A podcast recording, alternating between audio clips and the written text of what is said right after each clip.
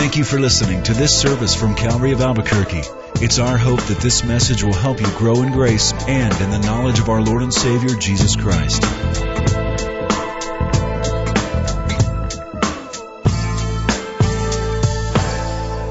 Turn in your Bibles to Luke chapter 24. We're going to be looking at verses 13 through 35.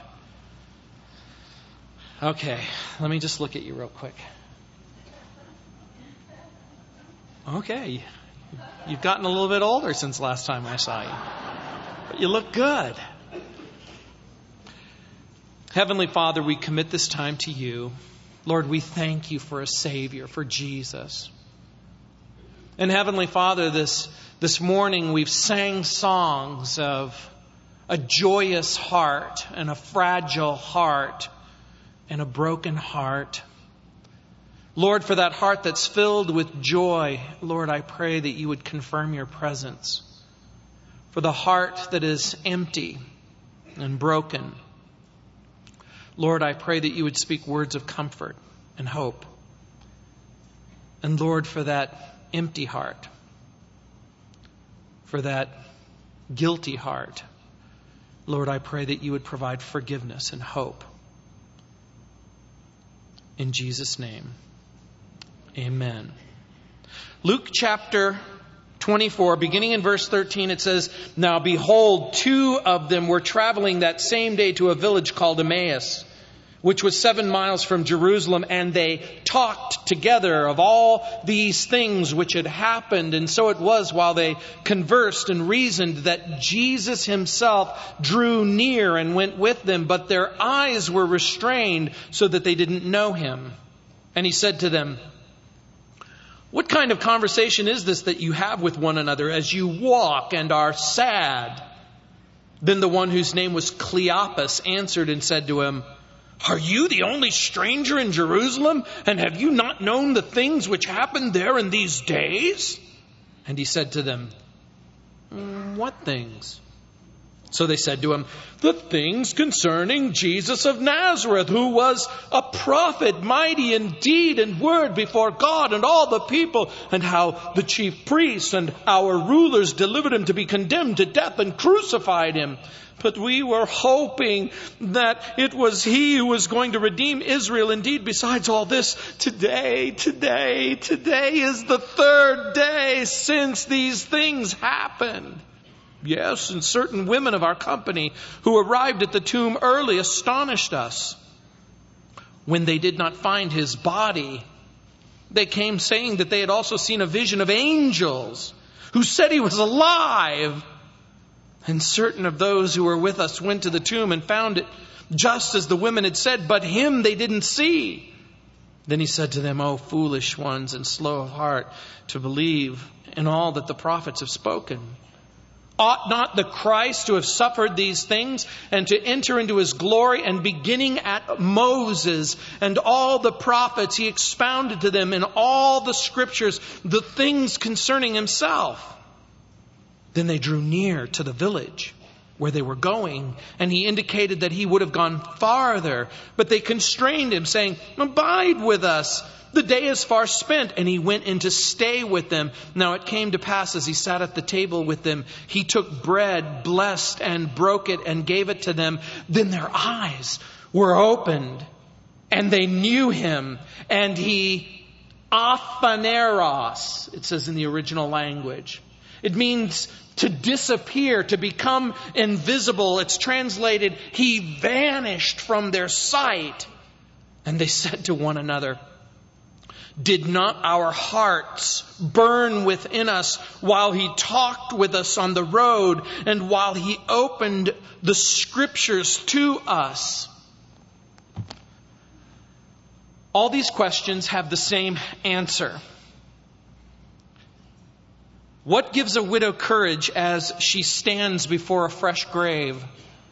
What is the ultimate hope of the cripple, the amputee, the burn victim? How can the parents of a brain damaged or physically handicapped child keep from living their whole lives in total despair? Why would anyone who is blind or paralyzed be encouraged when they think about life beyond the grave? How can we see past the martyrdom of some helpless hostage or devoted missionary?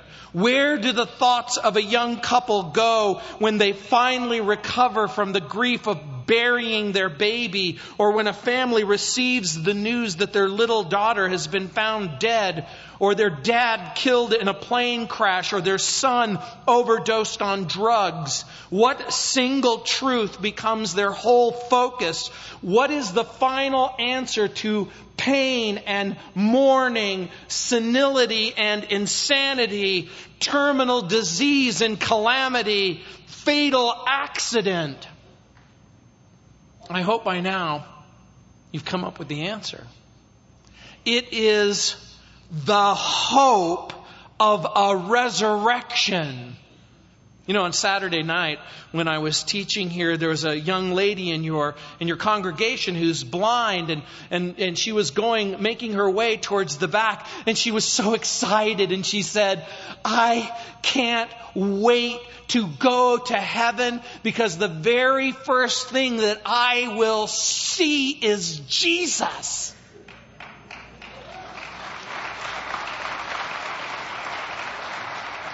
I'll be able to see. And I said, you know what? I can't wait to go to heaven either because guess what? In heaven, I'll be tall.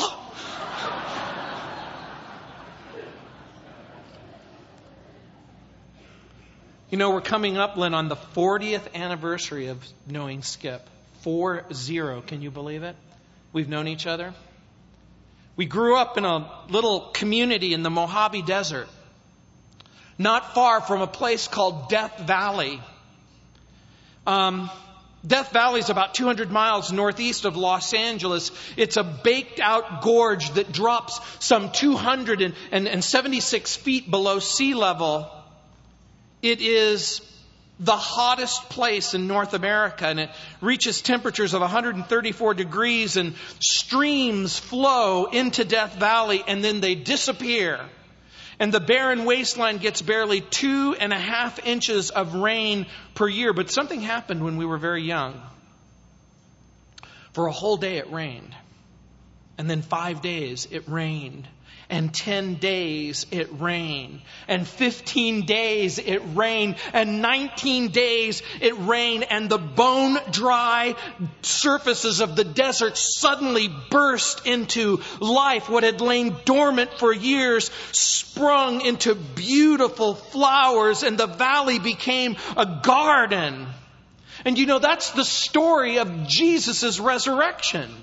A desert becomes a garden and life outwits death and love outlasts hatred and hope prevails over despair. A tomb is empty and the haunting outline of a cruel cross disappears in the glowing sunrise of a Sunday morning. It's three days. Does the surface of your soul feel like a hot desert this morning? Has it been a while since hope reigned inside of you? For some of you, it's like that desert. You get one or two and a half inches per year, but there is something missing, something broken. It's interesting to me that on the day that Jesus rose from the dead, he didn't go to church. He went for a walk with friends. He had a Bible study. And there was only two of them. One is named Cleopas and the other one is remain, remains unnamed. And I'd like to think that it was maybe you or me. And we get to go for a walk with Jesus. And it was perhaps the most amazing Bible study ever. And Jesus was on a hunt, but it wasn't for eggs, it was for hearts. You see, a couple of friends were confused and sad and brokenhearted. And the most amazing thing of all is that Jesus shows up in disguise. There's a reason why Jesus is the Lord and I'm not. Because if I had risen from the dead, you know, first stop, Pilate. I'm risen, I'm risen, I'm risen. Then Caiaphas's house. Dude, you were so wrong. Then I head over to Tiberius, the emperor of Rome, who's vacationing on the island of Capri. And I'm saying, you know what? You think you're the Lord and the master of the universe, but it's me. But Jesus didn't do that. He didn't go to the strong and the powerful. He went to two people whose hearts were broken. And he went in disguise. You know, it's interesting to me. He shows up on a dusty desert road, and he shows up for the most amazing reason to provide hope to people whose dreams are shattered to show up to confirm promises in the Bible that the Word of God has been true all along. Earlier, he came to the women in the tomb and they had a broken and a perplexed heart in verse 4. Mary and the others came to prepare a body for anointing, expecting a dead body in verse 10. To the perplexed heart, he opens the tomb. For the discouraged heart of these two disciples, he opens their eyes, and later to the apostles, he will open not only their hearts and their eyes, but their lips to proclaim the amazing truth that Jesus is risen from the dead. Have you ever received news that was so good you couldn't even believe it could possibly be true? In the eighth grade, I received news that I am getting a D in algebra. Yeah, you laugh, but I, for me, that D stood for deliverance. It was hope. Maybe you've received the news that after the tests are taken that it's not cancer that the biopsy comes back completely clear, or you just finished doing your taxes and all of a sudden you receive a letter from the IRS. Not only do they send you a big fat check, but they send you an apology letter. They actually apologize to you and they say, We're so sorry that we've been stealing from you all of these years. That's the kind of joy that is in the future of the disciples. If you take a sneak peek at verse 41, it says, But while they didn't believe for joy and marveled, they couldn't contain their joy because Jesus is truly, unmistakably alive. And maybe that's you. Your heart is full and filled. You know, Jacob experienced the same kind of feeling when he got news that his son Joseph was alive in Egypt.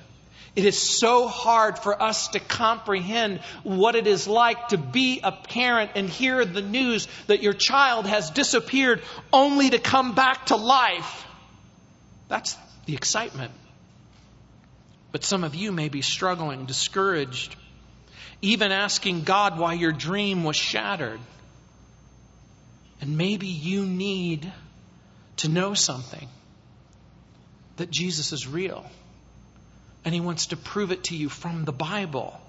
Look what it says in verse 13. Now behold, the two of them were traveling that same day to a village called Emmaus, which is seven miles from Jerusalem, and they talked together of all these things which had happened. This is the third resurrection appearance of Jesus to his, his friends and disciples. He's shown himself alive to Mary Magdalene. The second appearance of Jesus takes place in the book of Mark, chapter 16, verses 2 through 8. And then Luke's version of that second appearance appears in Luke chapter 24, verses 1 through 11.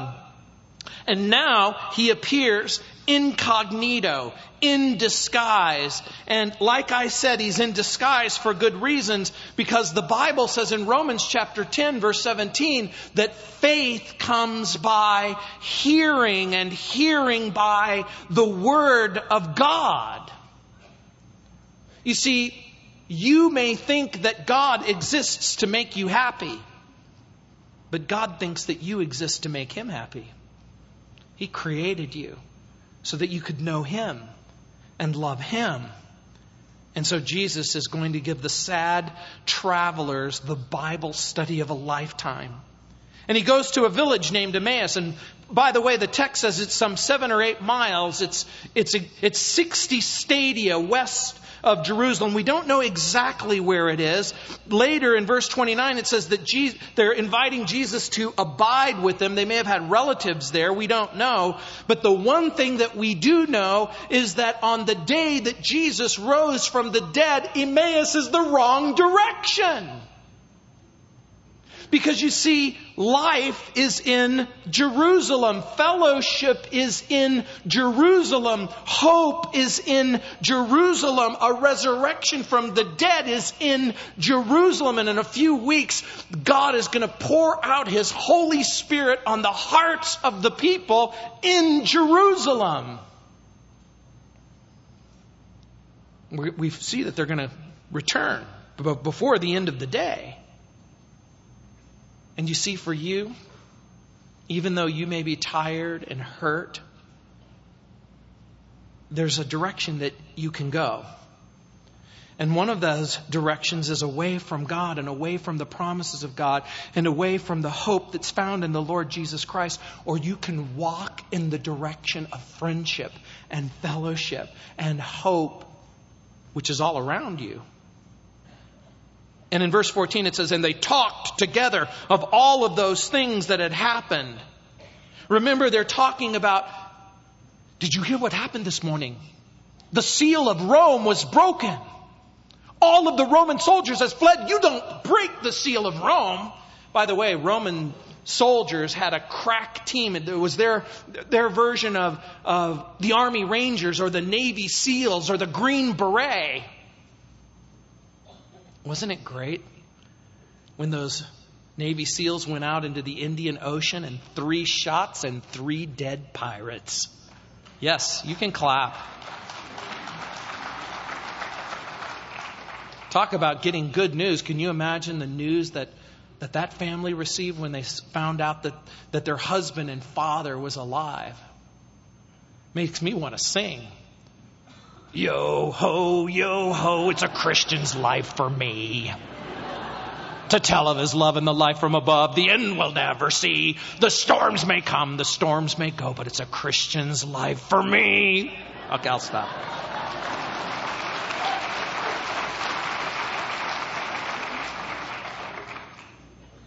The ladies had went earlier at the tomb. Stone was rolled away.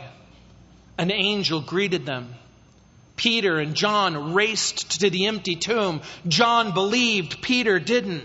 You can imagine they're talking about the things that were happening and, and they couldn't believe. They couldn't believe. They couldn't believe these things. They didn't understand these things. They, they were trying to interpret the events of these things. And they had zero idea that Jesus was going to show up. You know, you may have come to church this morning at the invitation of a family member or, or a friend. And you've been to church before. And somewhere in the back of your heart, you wonder if a resurrected Savior could show up and change your life. They conversed and reasoned, it says in verse 15. By the way, the word reasoned can also mean debate. The idea is there's no body. There's an empty tomb. There's a supernatural visitation. There's eyewitness testimony. There's this debate going back and forth and back and forth. And what you have to understand is in the midst of that debate, empty tomb, we don't believe. No body, we don't believe. Angelic visit, we don't believe. Eyewitness testimony of the women, we don't believe. In verse 15, so it was while they reasoned and conversed that Jesus himself drew near and went with them, but their eyes were restrained so that they didn't know him. This is an act of divine intervention. Jesus can and will withhold his identity from us when it suits his purpose. You may have prayed a prayer Lord, I need you to show up. I need you to be real. I need you to speak to me. But Jesus will withhold his identity when it suits his purpose, particularly when he's trying to effect a change in your life. And it wouldn't have been unusual for Jewish travelers to be joined by another Jewish traveler. And you can imagine their hope and shattered dreams. Jesus opens his mouth in verse 17 and he said to them, What kind of conversation is this that you're having with one another as you walk and are sad? Wuest translates this verse, what are these words which you're tossing to and fro in such a animated, heated conversation as you're walking. Is this Fox News? Am I on, am I on Fox? Because they're yelling and screaming and arguing with each other. And they came to a standstill with gloomy countenanced faces. To put it in the modern vernacular, we could translate this Dudes, why are you so bummed? Then the one whose name was Cleopas answered and said, Did you just fall off the Hatch green chili truck? Are you the only stranger in Jerusalem? How could you not know? It would be like coming to America and saying, how could you not know that the captain was recovered in the Indian Ocean? It would be like if you came to my place in Denver, in South Denver, in the Columbine Valley, and, and you drove by Columbine High School and you said, what, what happened there? You know, it's the 10 year anniversary. Today's April 19th. This morning, Brian Rohrbough, whose son was tragically killed at Columbine High School 10 years ago, is teaching at our church service this morning. He's talking about the wonderful hope and he's giving his testimony about how God showed up even in those tragic circumstances. I was speaking to him earlier this, this week and he said, April 19th, if you would have told me on April 19th that on April 20th my son would be dead, I would never believe you. I couldn't even imagine that it could happen. Imagine going to New York and the Twin Towers are gone. Imagine you walk through the streets and you say, What happened here on September 11th? How could you not know? How could you be oblivious? How could you be so unaware? Some of you have had that prayer conversation with Jesus. Jesus, don't you know what's going on in my life? How could you not be aware that my husband has left me, that my wife is leaving me? How could you not be aware that my children are having these problems? How could you not know? Oh, but he does know. He knows each and every circumstance of your life. You see, Jesus, even though he was a country preacher from the Galilee, his execution was a public execution. Tens of thousands, possibly hundreds of thousands of people crowded into Jerusalem. His death was known and obvious. His execution was public. And he said the most amazing things that have ever been said, and he did the most amazing things that have ever been done. And he's asking the question how could you not know? The same is true today. People cram into churches all around the world, and they ask and answer the same old questions. Was the resurrection of Jesus a hoax? Was it a fantasy or a myth projection? Was his resurrection literal, bodily, spiritual? Did Jesus rise in the same body in which he died or a different one? Do the answers really matter? Of course it matters. Of course it matters. Jesus said, I'm the resurrection and the life, and he that believes in me, even if he were dead, yet shall he live. There's nothing that matters more. It's hard not to laugh when we read verse 19. He said, What things? What things? You know, I think in the midst of tragedy, there's something inside of us that wants to laugh. We want to make the tragedy go away. We want to somehow diffuse the grief and the anger. Many years ago, I was at a funeral home with uh, an older lady who had lost her husband, and, and she's going through the little repertoire of the, of the caskets, and she goes, Did you see how much money this casket costs? It's $3,000. Man, if I would have known it was so expensive to die, I would have made the old man make a coffin before he died. And I'm going, What do you say? What do you say? What exactly are you supposed to say at that point? I didn't know what to say, so I just waited for her to say something else. And she said, What do you think I could get for $200? I don't know what possessed me to say, Saran wrap.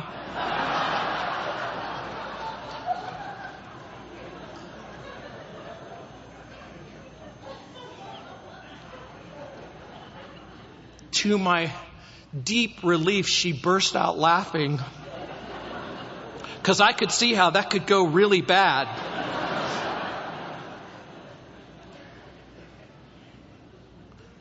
He says the things concerning of Jesus of Nazareth, who was a prophet, mighty in deed and word before God and all the people.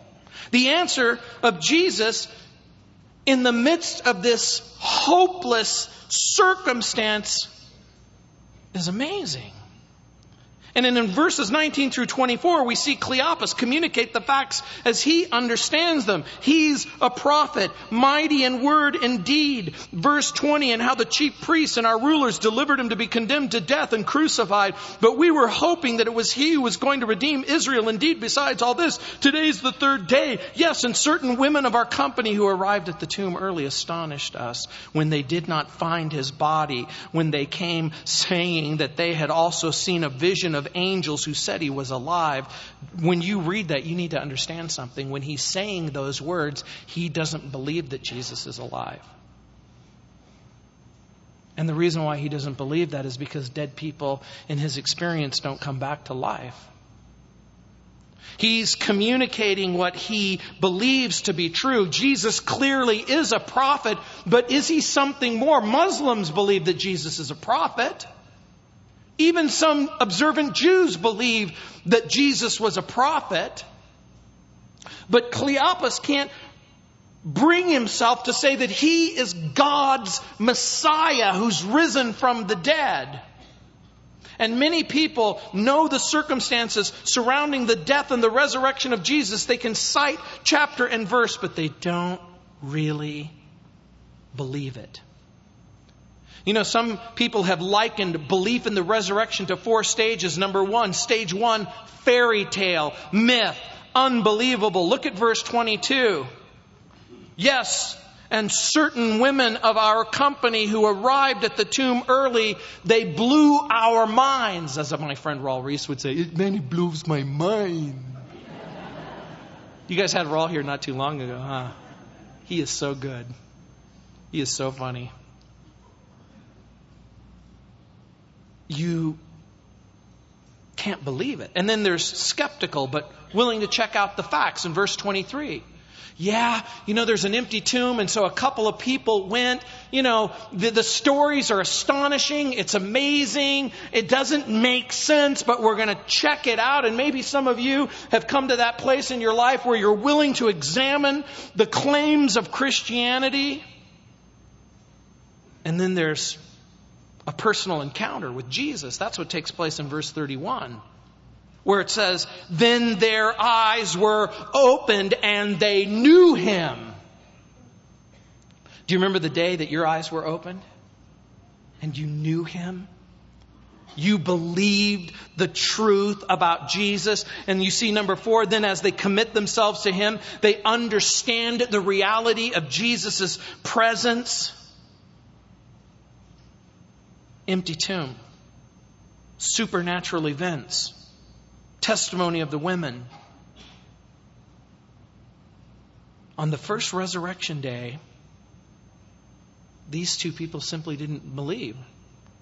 Warren Wiersbe writes, their real problem wasn't in their head, but it was in their hearts. They could have discussed the subject for days and never arrived at a satisfactory answer, but what they needed was a fresh understanding of the Word of God, and Jesus was about to give it to them. He opened the Scriptures and then opened their eyes, and they realized that Jesus was not only alive, but right there with them.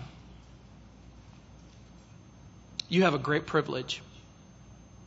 This is one of the great churches in America. And I believe that one of the reasons why this is one of the great churches in America is because you have one of the great Bible teachers in America. Every week, week after week, Skip opens the scriptures to you so that you will see Jesus so that you will understand the hope and the promises that are contained in the Word of God. You have great Bible study groups and women's groups and men's groups and student ministries, faithful men and women opening up the scriptures so that you can see Jesus. And then in verse 25 it says, Then he said, O foolish ones and slow of heart to believe in all that the prophets have spoken. Ought not the Christ to have suffered these things in order to enter into his glory? Why didn't you understand? Why couldn't you bring yourself to believe that everything that the Bible has to say about Jesus is true? And then in verse 27, it says, And beginning at Moses and all the prophets, he expounded to them in all the scriptures the things concerning himself. If you have a Bible, I want you to do me a favor. I want you to turn to the table of contents. And as you're turning to the table of contents, I want you to place your finger at the table of contents in the, at the book of Genesis, at the beginning of Moses. Jesus is going to talk about Genesis, Exodus, Leviticus, Numbers, and Deuteronomy, and he gives us a key principle. He expounds to them in all the scriptures the things concerning himself. I don't know if you know this. I'm sure that you do. The Bible is a book about Jesus. Every book in the Bible is about Jesus. Every chapter in the Bible is about Jesus. Every book in the Bible has something to say about Jesus. Put your finger on Genesis. Jesus in Genesis is the beginning. Just like it says in Colossians, it says that Jesus created the heavens and the earth, that everything made, Jesus made it. Jesus is the beginning. Jesus is the chosen. Jesus is the prepared. In Exodus, He's the Passover. He's the Redeemer of His people and the merciful I am. In Leviticus, Jesus is the object of our worship. Jesus is the burnt offering. Jesus is the peace offering. Jesus is the sin offering in Numbers. He's the shepherd of his wandering people, directing and sustaining them, testing them and ordering them to go into the land.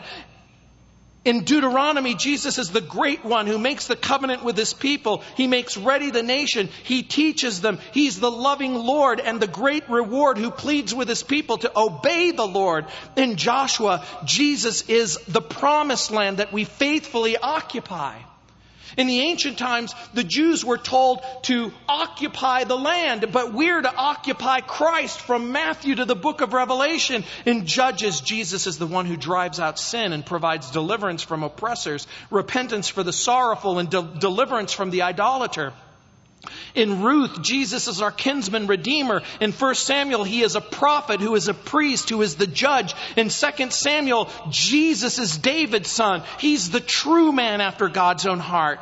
In 2 Kings, Jesus is God's faithful covenant to the people. He's Elijah's promise of grace, of life and hope. In 1 Chronicles, he's the lion of the tribe of Judah and the one who sits on David's throne. In 2 Chronicles, he's the one who is greater than the temple. In Ezra, Jesus is the promise of the future, the forgiver and the restorer of the people. In Nehemiah, Jesus is the promise of restoration, protection, leadership, and identification. In Esther, Jesus puts himself in the place of death to win the approval of the king and the preservation of his people. He's our advocate. In Job, Jesus is our daysman, the mediator who identifies with us in our suffering and yet remains our only hope for redemption. In Psalms, Jesus is our song. He is our worship. And like the Gospels, He is the King who is the servant, who is the Son of Man and the Son of God. In Proverbs, He's wisdom personified and perfection incarnate. He, in Ecclesiastes, Jesus is eternity in our hearts, ultimate satisfaction. In the Song of Solomon, He's the faithful husband and we're His bride. In Isaiah, Jesus salvation seated on the throne. In Jeremiah, He's the righteous branch who reigns and prospers.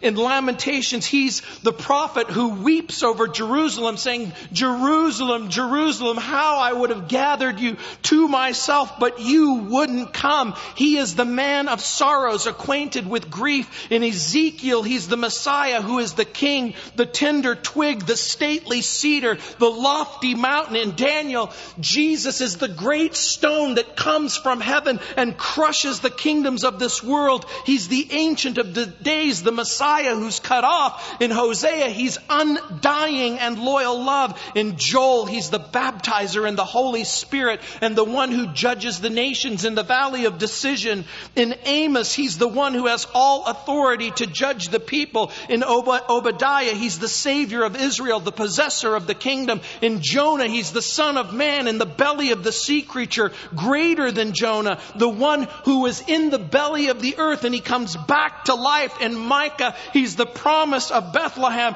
and the one who's going forth was from everlasting to everlasting. In Nahum, he's the judge of the nations at the second coming. In Habakkuk, he's the justifier of the faithful and the one who fills the earth with the knowledge of the glory of God. In Zephaniah, he's the great day of the Lord. In Haggai, he's the one who restores the temple and blesses the people. He's Zerubbabel's signet ring. In Zechariah, he is God and man, the righteous branch, the stone with seven eyes, the king who is the priest, the good shepherd, the one who's sold for 30 pieces of silver, who comes riding in on a donkey, the pierced one, the smitten shepherd, the righteous king. In Malachi, he's the Lamb of God who takes away the sin of the world.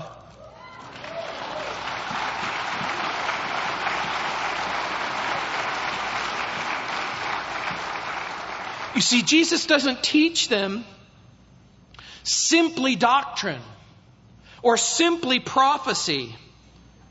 He teaches them the things concerning himself. And these men talked and they listened and they laughed. And do you remember what happened? When Jesus says, you know what, I need to go just a little bit further down the road, you know what they did? They begged him to go home with them. They'd been won by the Word of God. And they didn't even know who the stranger was. For some of you, the Bible is a strange book. But it's a book about Jesus. Every book, every chapter, every verse. All they knew was that their hearts were burning and they wanted the blessing to last. And then Jesus shows up. You know, the more we receive the Word of God, the more we're going to want fellowship with the God of the Word. And now they knew for themselves that Jesus was alive. Sure, there was an empty tomb. Sure, there was an angel's announcement. Sure, there was the testimony of the women. But now they knew for themselves. And the stranger vanished. But he remained with them and he never left them. I'm hoping and praying, I'm hoping and praying that each and every one of you will take Jesus home with you this afternoon. This was in a journal. Dear Eutychus, our preacher said on Easter that Jesus just swooned on the cross. and the disciples nursed him back to health. What do you think? Signed bewildered. Dear bewildered, beat your preacher with a cat of nine tails. 39 heavy strokes.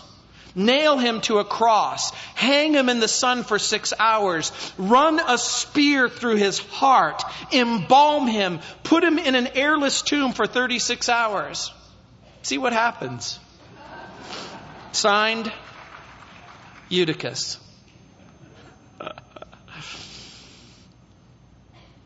Jesus is alive. Let's pray. Heavenly Father, Lord, I pray for each and every person here. Lord, I pray that in the midst of sorrow and discouragement, they would refuse to run away from hope and for, from friendship and from the promises.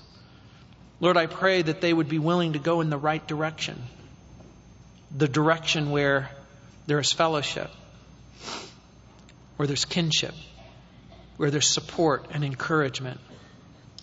And Lord, I pray, I pray for this family and for this fellowship. Lord, I pray that as you pour out your Holy Spirit upon them, I pray that you would raise up a mighty army of men and women who present Christ. In Jesus' name. Amen. Thank you for listening to this service from Calvary of Albuquerque. If you would like more information about what you've heard in this message or about Calvary of Albuquerque, please visit our website at www.calvaryabq.org. If you have made a decision to follow Christ or would like someone to pray for you, please leave a message with our prayer watch line at 505 344 3658. Thank you and God bless.